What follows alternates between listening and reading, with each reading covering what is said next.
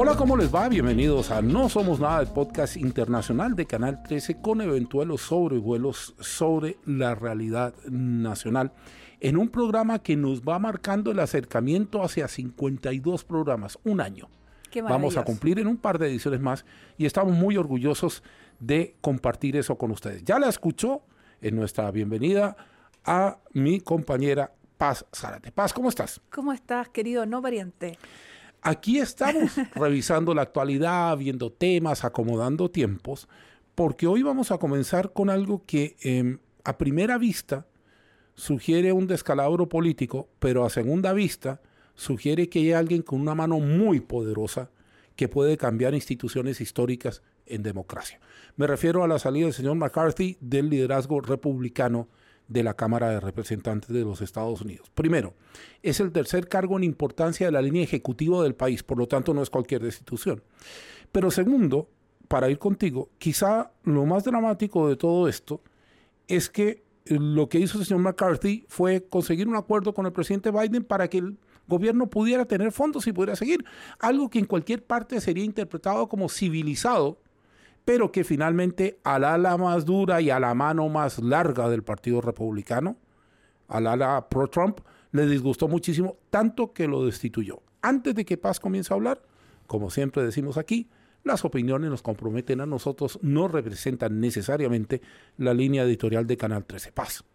Eh, lo de la destitución de McCarthy, eh, yo creo que viene a subrayar algo que hemos conversado en este podcast otras veces, que es que lamentablemente la, polarización política que ha provocado el presidente Trump desde que, bueno, desde que irrumpió en la política, eh, significa que ha fagocitado, el trumpismo ha fagocitado al Partido Republicano y el Partido Republicano se hace muy difícil de gobernar. Porque recordemos, ¿te acuerdas cuando aquí en este mismo podcast conversamos de cuando se eligió a McCarthy, lo difícil que fue? Eh, porque, y él tuvo que hacer muchas concesiones por ejemplo, facilitar que él fuera destituido, cosa que finalmente ocurrió, para que le dejaran ser eh, presidente y, bueno, como manifestación de la mayoría que tienen los republicanos en la, en la Cámara de Representantes. Entonces yo creo que el problema es que esto es, va más allá de la falta de gobernabilidad del Partido Republicano que no existan los que casi no existan los republicanos que no sean trumpistas porque son eliminados. Em, habla de la gobernabilidad del país. Y además vemos que en los últimos años, estos momentos en que se acerca la debacle de, un problema de presupuesto o eh, del cierre del gobierno, como también ha ocurrido, ocurre más y más seguido que pone al, al gobierno, digamos, contra las, las cuerdas y eso afecta la gobernabilidad, la reputación del país, incluso eh, mm, su, ranking en las eh, agencias de crédito internacional. Así que esto tiene un costo más allá solamente de lo político. Yo creo que hay un tema de política eh, que no hemos querido hablar, pero que está presente. La política es el arte de conseguir acuerdos y de mantener una posición con determinada, una determinada realidad. La sola idea de que conseguir un acuerdo es un acto agresivo hacia tu propio partido viola todos los principios de la política. Cuando yo hablo de que un partido X está secuestrado por un ala, un ala más dura del que fuese, lo que estoy hablando es de, de la inhabilidad de otro grupo de políticos de siquiera entender qué es lo que está pasando. En política, esa política, vale la redundancia, de tierra arrasada. Y recuerdo al general Sherman en la guerra civil de los Estados Unidos, que quemaban todo lo que encontraban, es muy peligrosa. Y es muy peligrosa porque lo que sí estamos viendo en todo el mundo es que esto se está extendiendo. Pareciese ser casi que un hongo contagioso. No es una demostración cabal de buena política suprimir al contendor, porque además no es su enemigo, es un contendor, podrá ser un, pero no es tu enemigo. Y lo que ha hecho la mano dura de Trump, porque aquí está Trump detrás, eso no hay cómo decir que no, es conseguir incluso que él pudiese eventualmente ser líder, Speaker of the House, porque no necesita estar electo como, como representante. Los republicanos pueden nominar como su speaker a quien ellos quieran mientras sea republicano y sea mayor de determinada edad. La pregunta para mí es otra. Con una constitución de 200 años, que ya ha aprobado repetidamente que tiene varios vacíos, varios resquicios, varios agujeros por los que uno puede entrar. Por ejemplo, un presidente condenado penalmente, un candidato condenado penalmente puede ser presidente, o esto que acabo de mencionar. no se va acercando Estados Unidos a un punto en el que va a tener que modificar esa constitución para adaptarse a la realidad, porque los padres fundadores pensaban que la constitución era para ángeles. No, no, no. No, no, digo, digo porque eh, buena la risa me ayuda porque lo que yo sí no puedo entender ah. es que el espíritu de la Constitución en cualquier parte del mundo mm. es como la más alta norma que hay en el país y que mm. rige todo lo demás. Mm. Entonces, si en desarrollo de eso yo destituyo a la tercera figura política porque no me gusta un acuerdo, que queda para el resto? Oye, qué buena reflexión acerca si, si las constituciones, sobre todo las constituciones viejas, están designadas para, para ángeles políticos. Yo creo que no, yo, y, digamos, eh, la gente que haya seguido la historia que ahora está cada vez más famosa de, de Hamilton, donde se cuenta cómo se creó esa constitución, eh, verá que obviamente los fundadores no eran ángeles. Lo que, lo que yo estoy de acuerdo contigo es que sí, ellos consideraron que había un sustrato moral en eh, la, forma de ejercer el gobierno, un cierto sustrato moral, un, un cierto entendimiento básico. Y eso también vale para otras constituciones antiguas. Por ejemplo, ¿en qué, otro, ¿en qué otro país de constitución antigua o muy antigua esto está tensionado por las actuales conductas de los gobernantes? Por ejemplo, cuando Boris Johnson va y le miente a la reina para cerrar el Parlamento. y, y, después la, Corte Suprema tiene que declarar que el, el jefe del gobierno ha violado la constitución que no está codificada, pero que existe en, el Reino Unido. Y efectivamente ahí cuál fue la reflexión del establishment no podemos seguir así, porque esto puede quebrar el sistema. Esto, ¿Sabes por qué se produce esto? Porque la constitución, más que una regla escrita, es una cultura. Y lo que ha roto Trump y lo que rompió Boris Johnson en su momento fue una cierta cultura, una cierta diferencia entre los poderes del Estado para garantizar la gobernabilidad. Y eso es difícil de poner en, normas tan detalladas, claro, pero yo, yo concuerdo contigo que una norma que debiera existir y que no está, es decir, una enmienda que habría que agregar, es que una persona que está sometida por cuatro causas penales no puede ser eh, candidato a la presidencia de la República ni ejercer la presidencia. Yo voy a hacer un agregado a la expresión que utilicé. Mm. Yo estoy de acuerdo que los seres humanos de ángeles no tenemos nada, pues menos el que habla. Cuando yo me refiero a ángeles era precisamente eso mismo que has dicho tú, de las virtudes esenciales que asisten a quienes crean una constitución y a quienes practican la política bien entendida. El problema que yo tengo en este minuto, les importará bien poco, pero lo tengo, con Estados Unidos, es que Estados Unidos se dedicó mucho tiempo a predicar que era la democracia que debíamos imitar. Y repartió su noción de democracia con todos los bemoles que tienen por todo el mundo.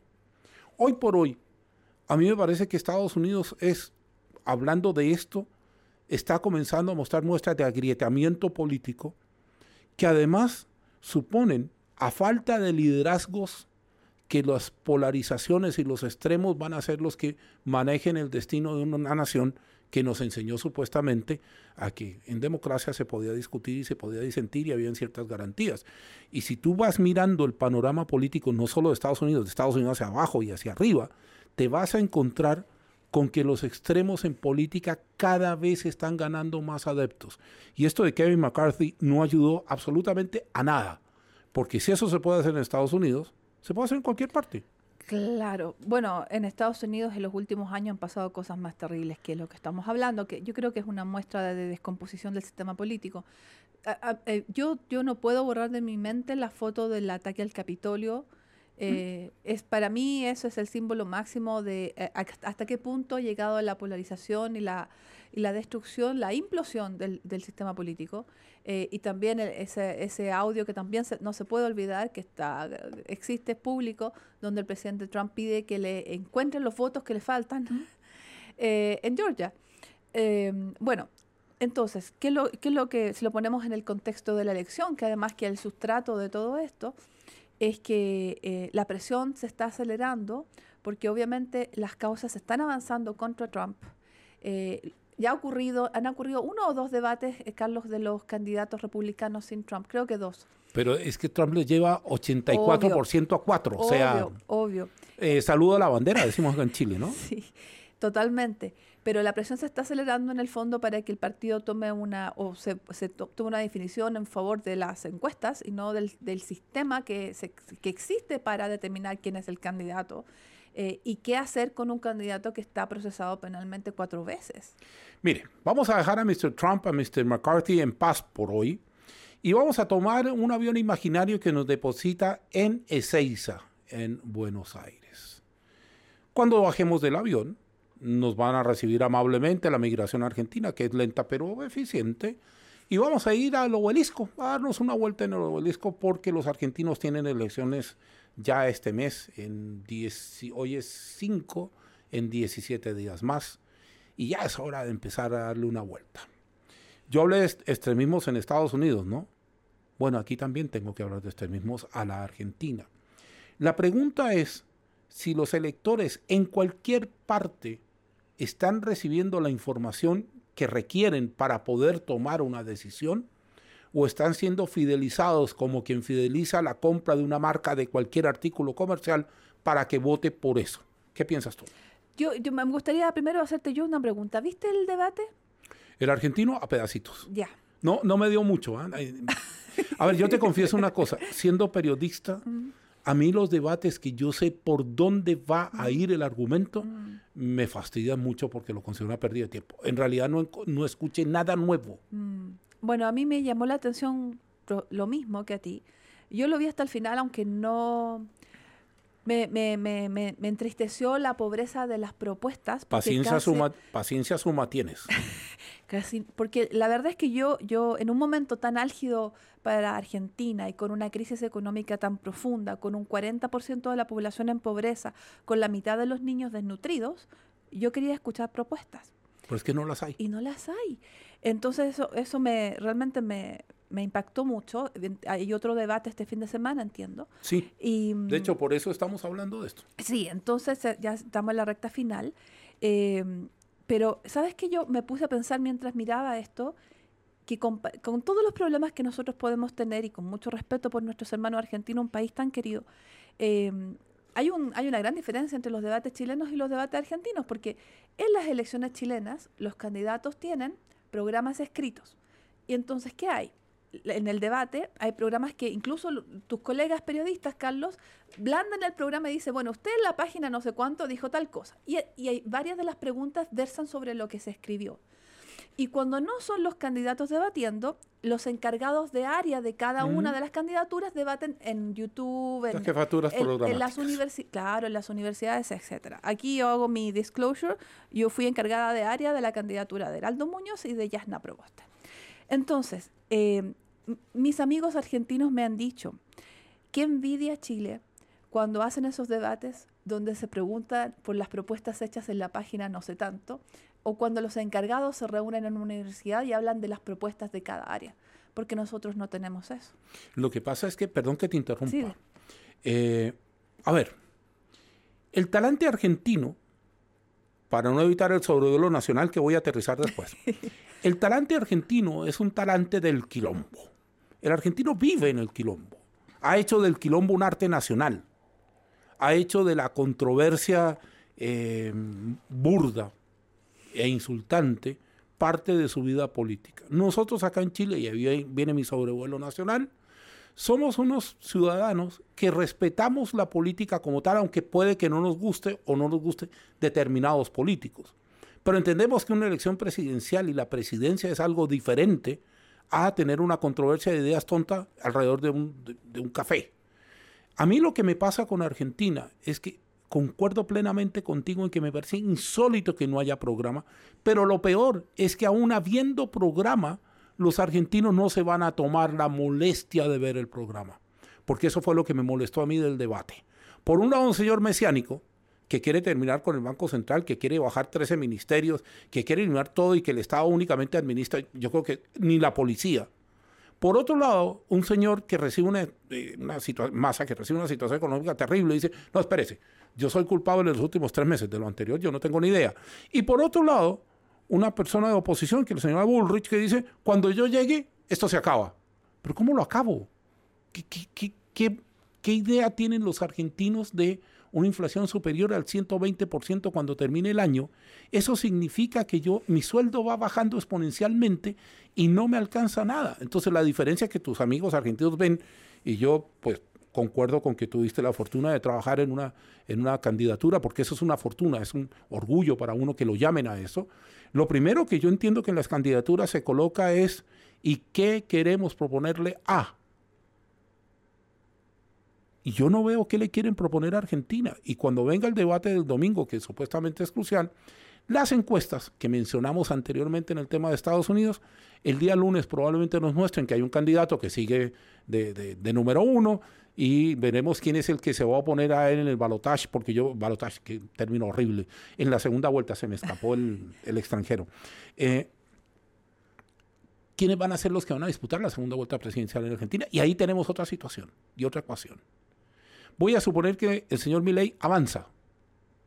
Como dicen todas las encuestas. todas las encuestas. Y cualquiera de los otros dos que sea candidato opositor a Milei va a tener un trabajo bien difícil.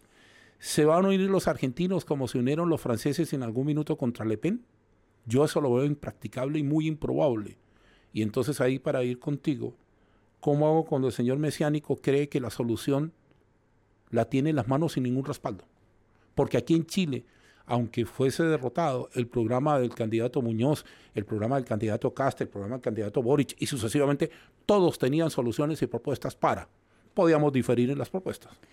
Sí, bueno, yo agrego un ingrediente a nuestra, a nuestra sopa porque mm, eh, ayer el periódico francés Le Monde, su corresponsal en, en, Argentina, escribió un reportaje muy interesante, preeleccionario, Argentina pre, en situación de preelección, y eh, el, reportaje daba cuenta de eh, el interés de un gran grupo de la población adulta en migrar porque se estima que si gana el candidato Meley habrá la, la economía que ya está en un punto extremadamente delicado se agravaría todavía más y habría una migración hacia los países vecinos, esto es decir, Chile y Uruguay.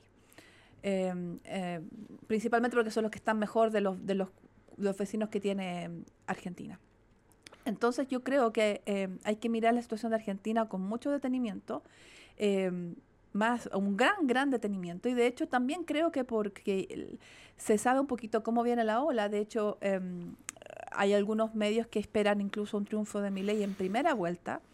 También eso quizá puede explicar no solamente el, el tema político nacional, aquí hacemos otro sobrevuelo, la salida, la renuncia de nuestra embajadora en Buenos Aires, porque si el gobierno que viene es de derecha, obviamente sería difícil para una embajadora política y de signo comunista hacer el trabajo de, muy buena manera eh, en Buenos Aires. ¿Me deja agregarle algo? Sí.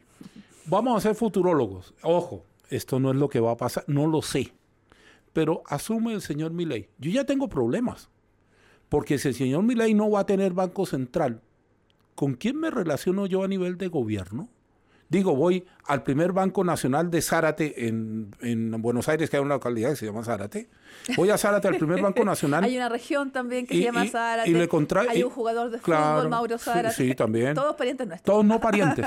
y le contrato al primer Banco Nacional de Zárate un préstamo para la municipalidad de Zárate. Cuando el señor eh, quita el Banco Central de por medio, ¿cómo conversa con el Fondo Monetario? Le dice, mire, Fondo Monetario, deposíteme en el First National Bank of Buenos Aires el préstamo de 44 mil millones que necesito. Hay una cosa aquí de realismo político que a mí me llama poderosamente la atención porque la gente no reflexiona sobre eso y sí prefiere estas promesas al aire y promesas al viento y esta cosa histriónica. Yo lo vi disfrazado del otro día, no sé, de Robin Hood, no sé de qué era. disfrazado de muchas cosas. Eh, el día de la sierra. Y ojo, yo no estoy diciendo que los argentinos no pueden elegir a ley, pueden elegir a quien quiera. Pero eso sí, yo tengo la libertad de decir si me gusta o no me gusta.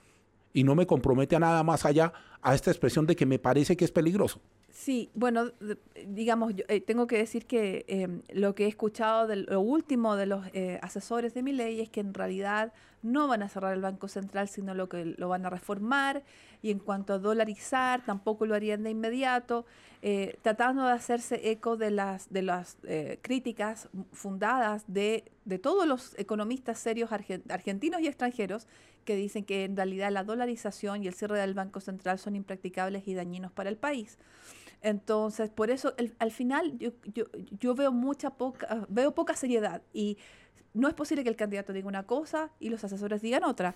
Y al mismo tiempo, si esta persona se encamina a ganar en primera o segunda vuelta, ¿cómo es posible seguir denostando a toda la clase política a rajatabla cuando sin un grupo de políticos es imposible construir una alianza necesaria para gobernar. Es decir, eh, desde el punto de vista de un observador externo, que eso somos nosotros, no se observa ni semblanza ni, ni indicación básica de, un, de una búsqueda de consenso o de que es indispensable para poder gobernar. El, el señor Miller puede tener todas las ideas que quiera por sí solo, pero y siempre ha sido un llanero solitario en sus cuatro años de carrera política, pero para ser presidente se requiere algo más, que eso. Mire, eh, voy a comprometer un sobrevuelito nacional, muy cortito.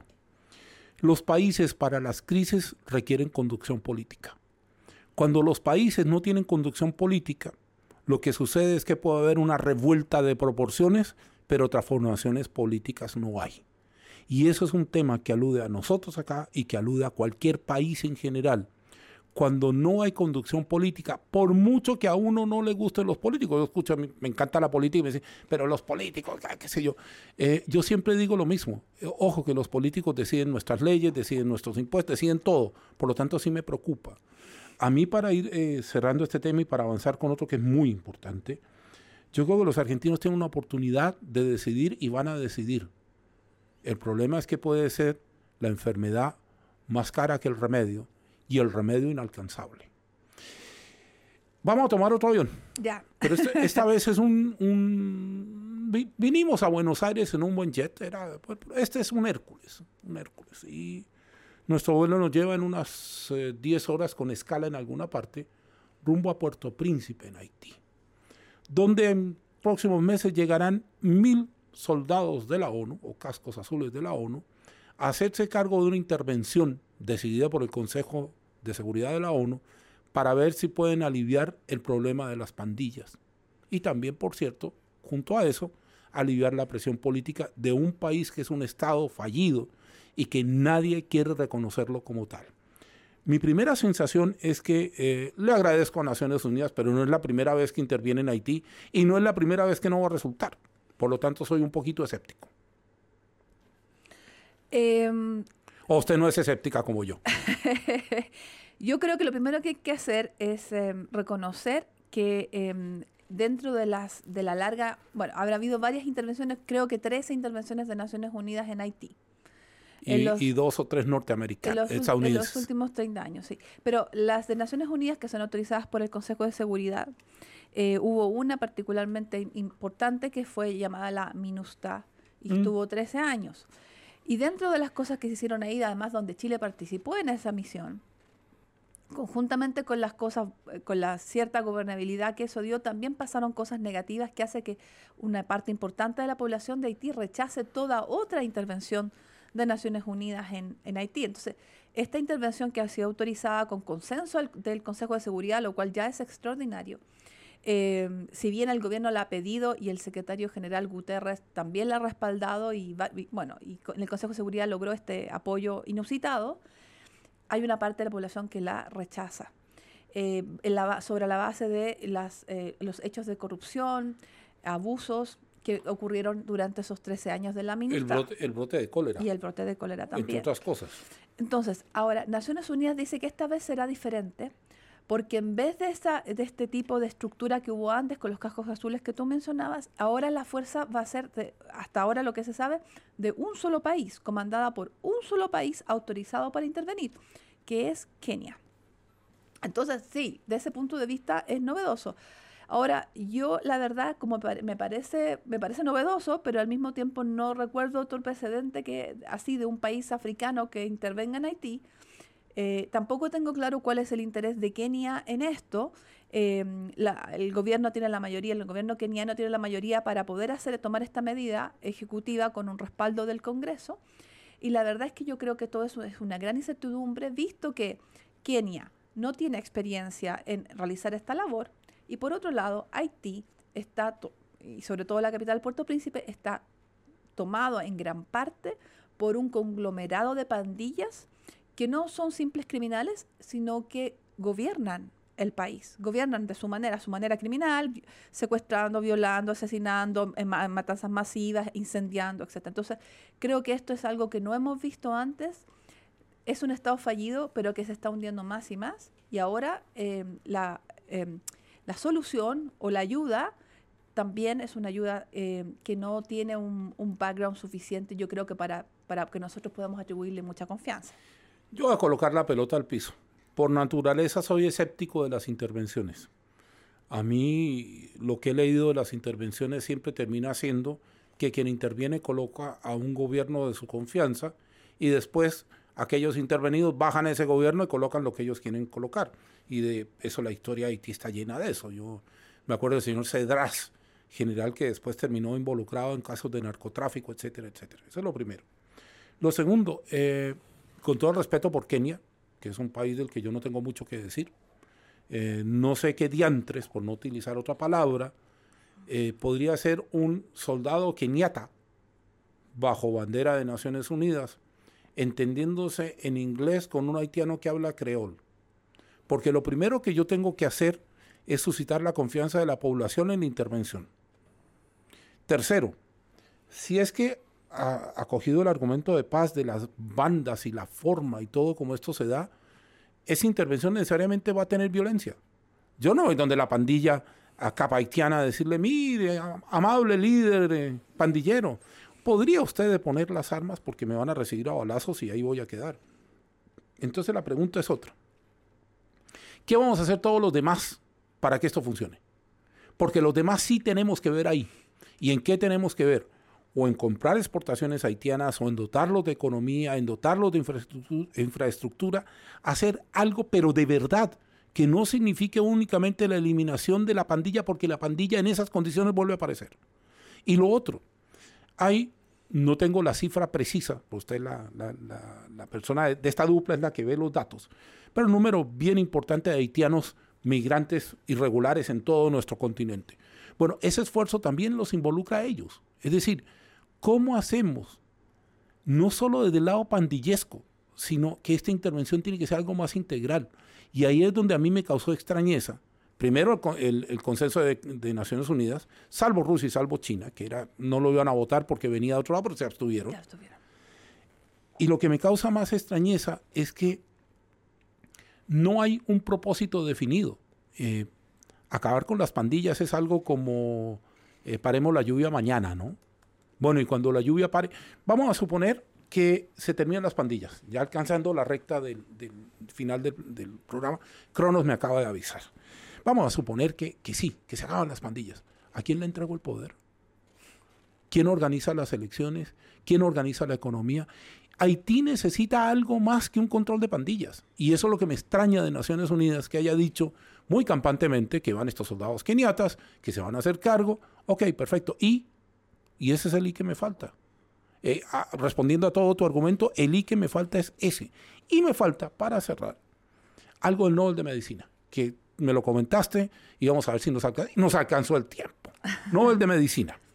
Muy cortito, me gustaría destacar la, la biografía invitar también a nuestros auditores eh, y, público a revisar la historia personal de la ganadora de medicina Katalin Karikó, la, em, la científica húngara radicada en Estados Unidos que enfrentó una enorme cantidad extraordinaria, dicen sus propios colegas, de dificultades para lograr eh, trabajar en la, en, la medicina, en la técnica para poder eh, construir la vacuna contra el COVID. Nosotros estamos todos vacunados contra el COVID, una gran parte de la población mundial vacunada contra el COVID gracias a que esta mujer nunca se rindió, a pesar de que ella, por ejemplo, eh, no es profesora titular de ninguna universidad, de hecho fue, eh, fue hecha, fue fue, ¿cómo, ¿cuál es la palabra cuando te, te, te, echan anticipadamente? Jubilación. Despedida, jubilada. Jubilada anticipadamente porque ella no ganaba ningún fondo de investigación tampoco tenía equipo, trabajaba sola, hacía todos sus experimentos a mano eh, y, pasó de un empleo precario a otro toda su vida. Eh, hasta que finalmente tuvo que abandonar la academia y se fue a trabajar y, inventó esta empresa BioNTech, que obviamente ahora es una empresa líder y, y, la, y justamente el proyecto en el cual ella trabajó y que la ciencia por mucho tiempo no le dio ningún espacio en para hacer ninguna publicación, hoy es la tecnología que nos ha permitido salvar tantas vidas. Así que es interesantísima la historia de Katalin Caricó, por lo demás mamá de una medallista olímpica de Estados Unidos. Sí, ganó, la, ganó el premio Nobel de Medicina con Drew Weissman Y esta investigación de las vacunas del ARN mensajero es la investigación que va a revolucionar el tratamiento de las enfermedades. Ya se habla de que con esta misma tecnología anti-COVID se está trabajando en vacunas contra algunas variaciones del cáncer, se está trabajando en vacunas contra el HIV y curiosamente, tanto el Premio Nobel de Medicina, para ir cerrando, como el Premio Nobel de Física y el Premio Nobel de Química hablaron de revoluciones pequeñas que van significando grandes cambios. Así es. Qué privilegio, doña Pan, la pasamos bien, ¿no? Muy bien. Bien, comenzamos a despedirnos a nombre de todo nuestro equipo, pues muchísimas gracias por estar ahí. Comentarios, usted ya lo sabe, los leemos, los valoramos, los comentamos y nos vemos en otro semana. No Somos Nada que termina en este momento. Gracias.